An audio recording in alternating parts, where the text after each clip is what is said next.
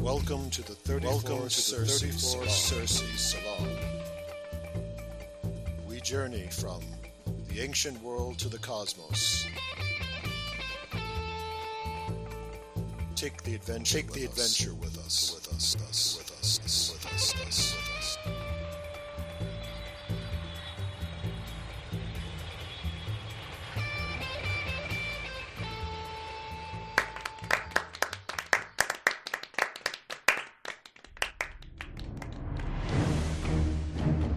It begins and it ends.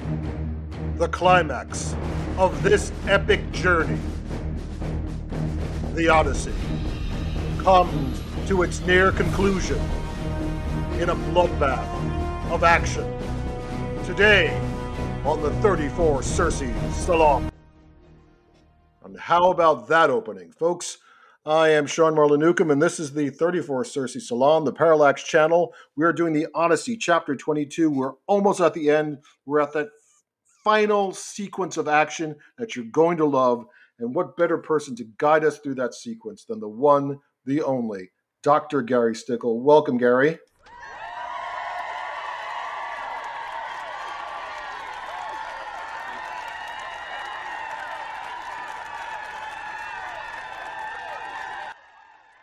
Gary is gearing up for his action entrance. And here he comes. Great to be back with you, Sean.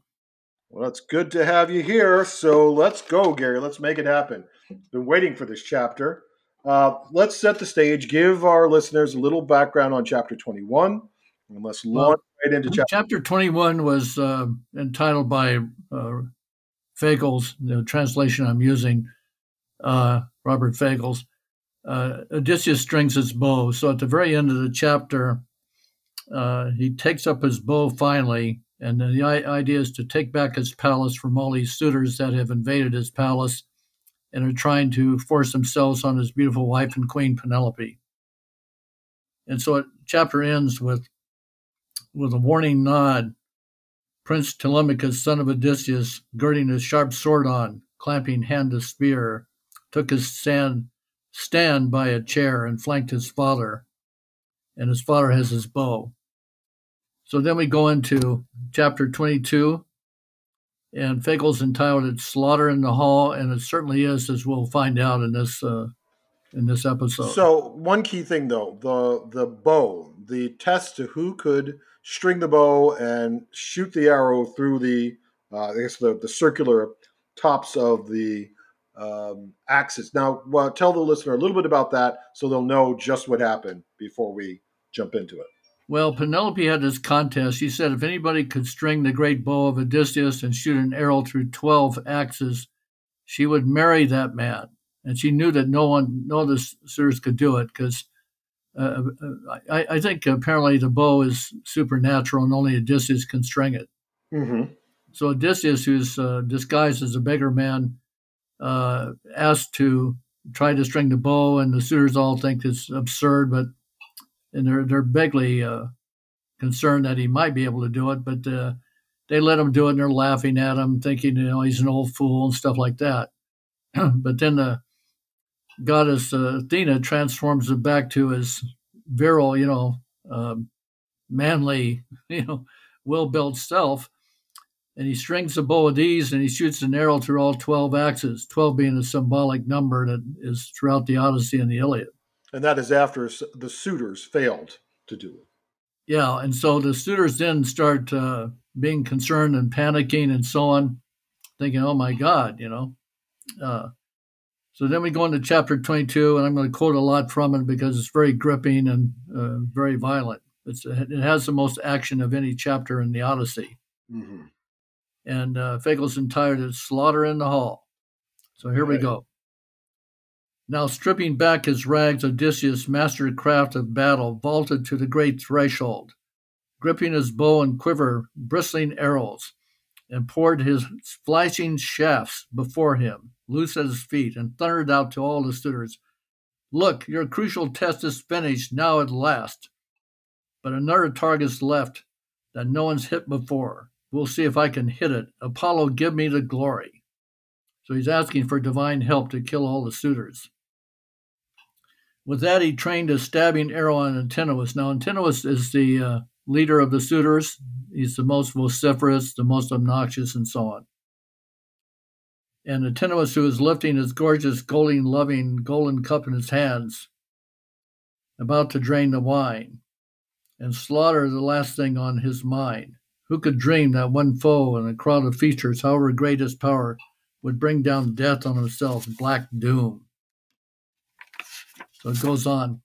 But Odysseus aimed and shot Antinous square in the throat, and the point went stabbing clean through the soft neck and out, and off to the side he pitched, the cup dropping from his grasp as the shafts sank home, and the man's lifeblood came spurting out of his nostrils, thick red jets. And uh, and then the suitors burst into an uproar throughout the uh, house, meaning the palace, you know, the, the throne room. When they saw their leader down, they leapt from their seats, desperate, scanning the stone walls. Not a shield in sight, no spear to seize. They wheeled on Odysseus, lashing out in fury. Stranger, shooting at men will cost you your life. Your game is over. You who shot your last, you'll never escape your own headlong death. You killed the best in Ithaca. Vultures will eat your corpse, and so on. But with a dark look, wily Odysseus sh- uh, shouted back, You dogs! You never imagined I'd return from Troy, so cocksure that you bled my house to death, ravaging my serving women, wooing my wife behind my back while I was still alive. No fear of the gods who rule the skies up there. No fear that men's revenge might arrive someday. Now all your necks are in the noose. Your doom is sealed. So then terror gripped them all, blanching their faces white, each man glancing wildly. How to escape this instant death? Only Eurymachus, he's one of the suitors, had a breath to venture. He says, If you're truly Odysseus of Ithaca, home at last, you're right to accuse these men of what they've done. But here he lies, quite dead. He that incited us all, Antinous. And so then he's he's trying to beg for his life, you know. And he says, um, "So spare your own people. Later we'll recoup your cost. Uh, we'll repay you all we ate and drank inside your halls, a full measure too." But the battle master, meaning uh, Odysseus, kept on glaring, seething. No, Eurymachus, not if you paid me all your father's wealth. Not even then would I stay my hands from slaughter till all you suitors have paid for your crimes. Now, has has Odysseus revealed himself from? Has his costume or his disguise that Athena gave him been removed yet, or is he just saying? No, he was still in the rags, but he's okay. Uh, but he looks like a himself now. He's not. Oh, got it. Okay, he looks like himself. You can see him. He okay. looks like the the great, you know, strong, you know, Odysseus. Right. Okay. And uh, and so his menacing words shook their knees, their hearts too. But Eurymachus spoke again now to the suitors, friends, this man will never restrain his hands. Now he has seized his polished bow and quiver. Look, he'll shoot from the door sill until he's killed us all. So fight. Call, uh, you know, swords out, lift up tables, block the arrows, charge him, charge in a pack. So he's trying to urge him on because he knows that you know he can't beg his way out of it. Uh, and um, so he draws his two-edged sword and so on, and hurled himself at the king with raw savage cry. In the same breath, Odysseus loosed an arrow, ripping his breast beside his nipple. So hard it lodged in the man's liver. Out of his gasp, the sword drops to the ground. Head over heels, he tumbles. He smashes the ground with his forehead, writhing in pain. And then another Suitus, Amphinomus, rushed to the king in all his glory, a slicing sword drawn. But Telemachus, stabbed the man from behind, plunging his bronze spear between his suitor's shoulders and straight on through his chest until the point came jutting out. Down he went with a thud. And then uh, it goes on. They went on a run, reaching his father at once and halting right beside him. He let fly. He, you know, this is Telemachus talking. He says, Father, now I give you a shield and a pair of spears, a helmet of solid bronze.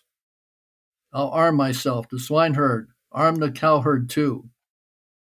And then uh, Odysseus says, Run, fetch them, while I g- got my arrows left to defend me. And so Telemachus moves as far as direction. Off he ran to the room, meaning the uh, the armory where they kept the weapons, which is you know below ground, if you remember. Right, right. Yeah. So he says, uh, off he ran to the room where the famous arms he lay stored, took up four shields, eight spears, bronze helmets, ringed with horsehair's crest, and, and he ran back to his father's side. And then all three, meaning Odysseus and his son, and then two loyal servants. And so the three is the sacred number, you know, that, uh, you know, Homer emphasizes. Right. And meanwhile, Odysseus kept picking the suitors off in the palace one by one, and down they went, corpse on corpse in droves. He leaned his bow on a post of massive doors, and then he slung on his buckler. On his powerful head, he set a well formed helmet, horsehair crest tossing. And the crests weren't like the classical Greek crests that looked like, a, um, you know, that, that ran all the way down the helmet. It was a plume that came out of the top of the helmet. Right. A different look in the Bronze Age. Right. You've pointed that out in other broadcast, in other uh, podcasts when we've talked about how they were depicted in terms of their uh, attire. Yeah. And then um, uh, one of the suitors, Agelaus, calls his comrades. He said, uh, he, they're trying to find a desperate way to defend themselves.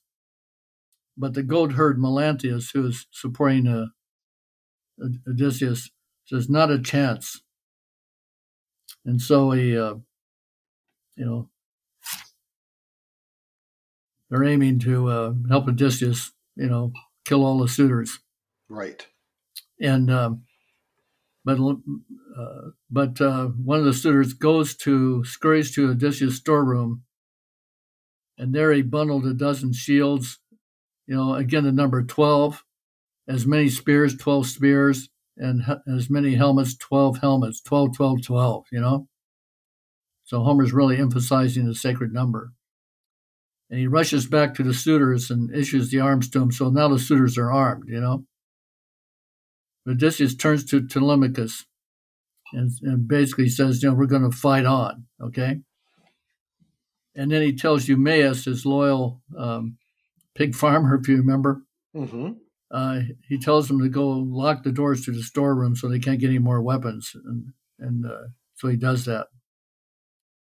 Um, and Odysseus, uh, uh, you know, tells his his son and his two loyal servants, "I and the prince will keep these brazen suitors crammed in the hall." And um, so he tells them to uh,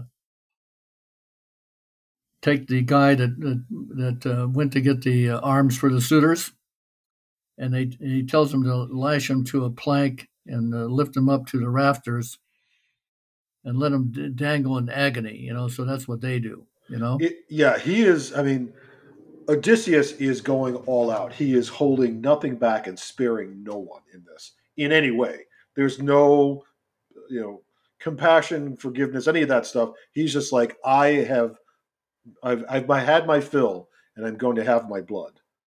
Exactly. so, uh, anyhow, um, they hoist the guy up to the rafters and everything and leave him and so on. Um, and then they ran back to join uh, Odysseus, you know, fighting on. And all four are, conf- are confronting the larger, stronger force. And now the goddess Athena, who's the the patron goddess of uh, Odysseus, the goddess of wisdom and defensive war. Um, she disguises herself as uh, as a, a, fellow called Mentor. We get the word mentor from this. I was about to say the, so the origin exactly. Okay. Yeah. And um, so anyhow, she's she's urging him on as this uh, you know, this, this character mentor. Um, And so he, meaning uh, Athena, cried, you know, a driver of armies. But across the hall, the suitors brayed against her. Agelaus first. Mentor never let Odysseus trick unto you, siding with him to fight against the suitors. Uh, you know, he said, uh, "We'll kill you and your, uh, you know, and and you'll pay with your own head. And then we'll take your property, your house, your fields. We'll lump it all in Odysseus' rich estate, and also your wife and daughters too. You know, so really, uh, you know, uh, shouting out a, you know, uh, insults and, and, and possible, uh, you know, uh, terrible things to happen to him. Well, I mean, it's it's there's no question we are in a very ancient. You know, you talk we we in modern world talk about this when guys get angry, when guys are ready to go. Sometimes they call it medieval. Obviously, in this case, it's classical. But we talk about going to like an earlier sensibility when we feel, at least in the modern world, that we're softer, the world's more protected, it's gentler. We don't quite, uh, we're not as primal. And this is primal rage and revenge. Period. Yes. And so Athena is this, uh, uh, you know, character she transformed into, mentor. Um, she quote hits new heights of rage. She lashed out at Odysseus now with blazing, you know, words. Where's it gone, Odysseus? Your power, your fighting heart, the great soldier who fought the famous, fought for the famous white-armed, uh, white-armed Helen battling Trojans, you know, for 10 long years, nonstop, no mercy. You who seized the broad streets of Troy with your fine strategic stroke, meaning, uh, you know, the Trojan horse. You'll see action now, you know. Kill your enemies. Rousing words. And so, um, anyhow, the suitors closed ranks, commanded now by Damastor's son Agelaus, flanked by Eurynomus, Demoptolemus, and Amphimedon, and so on, Pisander. Uh, and so they're they're trying to uh, marshal a defense against Odysseus, you know. And let's push them back to the front doors and so on. If Zeus is willing, we may hit Odysseus, carry off the glory. At his command, they uh, they hurled spears, six hurled at one, but Athena, you know, turns them away, you know. So they don't hit Odysseus or his or his son or, or the other two uh, loyal servants.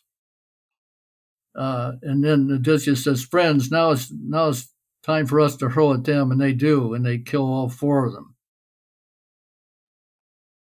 And they and they, they bit the dust of the broad floor, all as one. Back to the great hall's far recess, the others shrank as the four rushed in, plucked up spears from the corpses, and so on. And again the suitors hurled their wetting their wetted shafts, but Athena uh, thwarts them.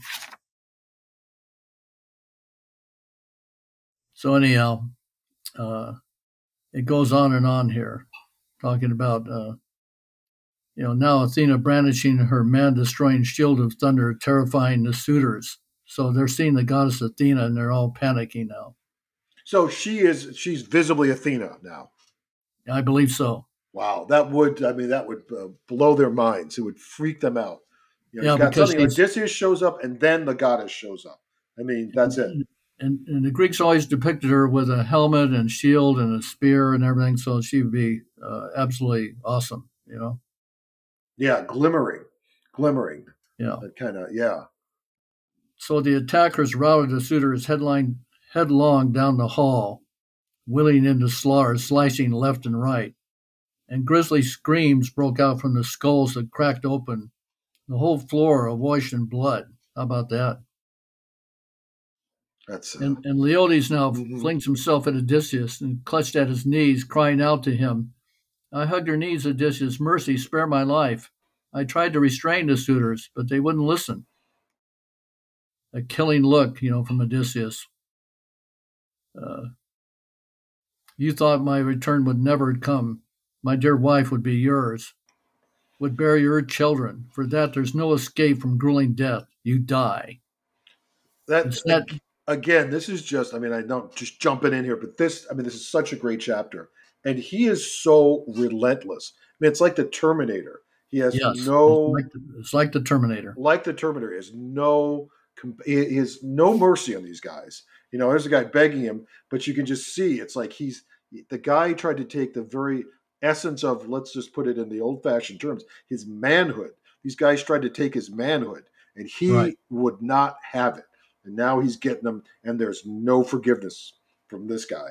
uh, not not uh, most of them. So, um, so anyhow, um, snatching up one powerful hand, a sword left on the ground, Agelaus dropped it when he fell. Odysseus hacked the prophet square across the neck, and his praying head went tumbling in the dust. Now one was left, trying still to escape Black Death, Phemius, the bard. The bard is the one who plays the lyre and, and you know, they, they say they call it singing songs, but he's reciting epic poems and so on, you know. And um, so anyhow, he's the next one in the story. And uh, so he's he he says, "I hug your knees, Odysseus. Mercy, spare my life. Calm your bloodlust now. Don't take my head." Uh, and uh, the suitors forced me to to come and sing. I had no choice. And then here, here mercy is shown. Inspired Prince Telemachus heard their plea, his pleas, and quickly said to his father, "Stop! Don't cut him down. This one's innocent." And so is the herald Medon. Spare him too. Breaking into a smile, the canny Odysseus reassured him, "Courage! The prince has pulled you through. He's saved you now." He's talking to the two guys. So you can take it to heart and tell the next man too. Clearly, and this is an important uh, line in the Odyssey. Clearly, clearly, doing good puts doing bad to shame. Repeat that, please. Clearly, doing good puts doing bad to shame. It's a great line. The words of Odysseus, as he spares those two. And so he tells them to leave the palace and go in the courtyard, and that's what they do. And then Odysseus scans his house to see if any man is still alive, but he found them one and all in blood and dust. So the suitors lay in heaps, corpse covering corpse. And then he says, Telemachus, go and call the old nurse here, meaning uh, Eurycleia. So Telemachus ran to his father's bidding and shook the women's doors, calling Eurycleia. And so he calls her to Odysseus, you know. And then she comes and she finds Odysseus thick with slaughtered corpses, spattered, splattered with blood, filled like a lion that's devoured some ox. Interesting analogy there. And she sees the corpses all pooling blood and so on. Um, and so she comes with the women and she says, Peace, no cries of triumph now. It's unholy to glory over the bodies of the dead, and so on. And so she relates how many women were in the palace. She says, 50 women have served you. you know, she's speaking to Odysseus inside your house. But then she talks about the ones that didn't behave well. Mm-hmm. And she says some dozen, again 12, in all went trampling, tramping to their shame, thumbing their noses at me and the queen herself. So in other words, they, they slept with the suitors. They thought the suitors were, you know, in power and would be in charge and uh, nothing could stop them, you know? And uh, so anyhow, uh, Telemachus uh, tells her, start clearing away the bodies. You know, she tells her and the, um, and, and the, and the, the good women. Mm-hmm. And he, he tells the, uh, you know, the uh, shameful women to uh, pitch in too. And uh, so they clear all the bodies out of the house. And then Odysseus tells them to go, uh, you know, Telemachus uh, and the two others, you know, uh, to take the 12 women to uh, this roundhouse. It's called a Tholos, and it's in the uh, outer courtyard. Mm-hmm. And, um, and basically, Odysseus is telling them to execute the women for their shameful behavior. In Bronze Age Greece, if you disobey your king and queen, it's punishable by death. And so, um, you know, Telemachus takes them out, okay, and march the women out of the great hall to the roundhouse. And then what uh, what he does, he says he, they march like doves or thrushes and so on. And then uh, Telemachus uh, has them uh, surround the white uh, the roundhouse, and he puts a a line, you know, meaning a rope around their each of their necks, a noose, and then he yanks them up one by one, so that all might die in a pitiful, ghastly death. They kept up, they kicked up their heels for a little and not for long. And then uh, Odysseus tells uh, Eurycleia, uh, but the king turned to devoted Eurycleia, saying, Bring sulfur and nurse to scour all this pollution. Bring me fire too, so I can fumigate the house and call Penelope here with her women. And so that the loyal nursemaid, you know, does that. You light a fire to purify this house. And this is the last part of the chapter. The devoted nurse snapped to his command, brought her master fire and brimstone, and purged his palace, halls, and court with cleansing fumes. Then back to the royal house the old nurse went to tell the women the news and bring them at, in at once. They came crowding out of their quarters, flung their arms around Odysseus, hugging him. Home at last, and kissed his head and shoulders, seized his hands. And he, meaning Odysseus, overcome with, by a love, lovely longing, broke down and wept. Deep in his heart, he knew them one and all. And that's the end of the chapter.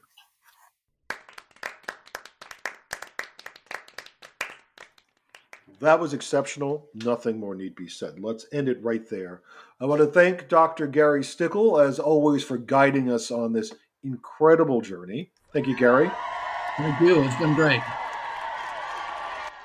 And thank you all for listening. I am Sean Marlon Newcombe. This is the 34 Circe Salon, the Parallax Channel, Classical Studies 101. We have been exploring chapter 22 of the Odyssey. Thank you all for listening, and God bless.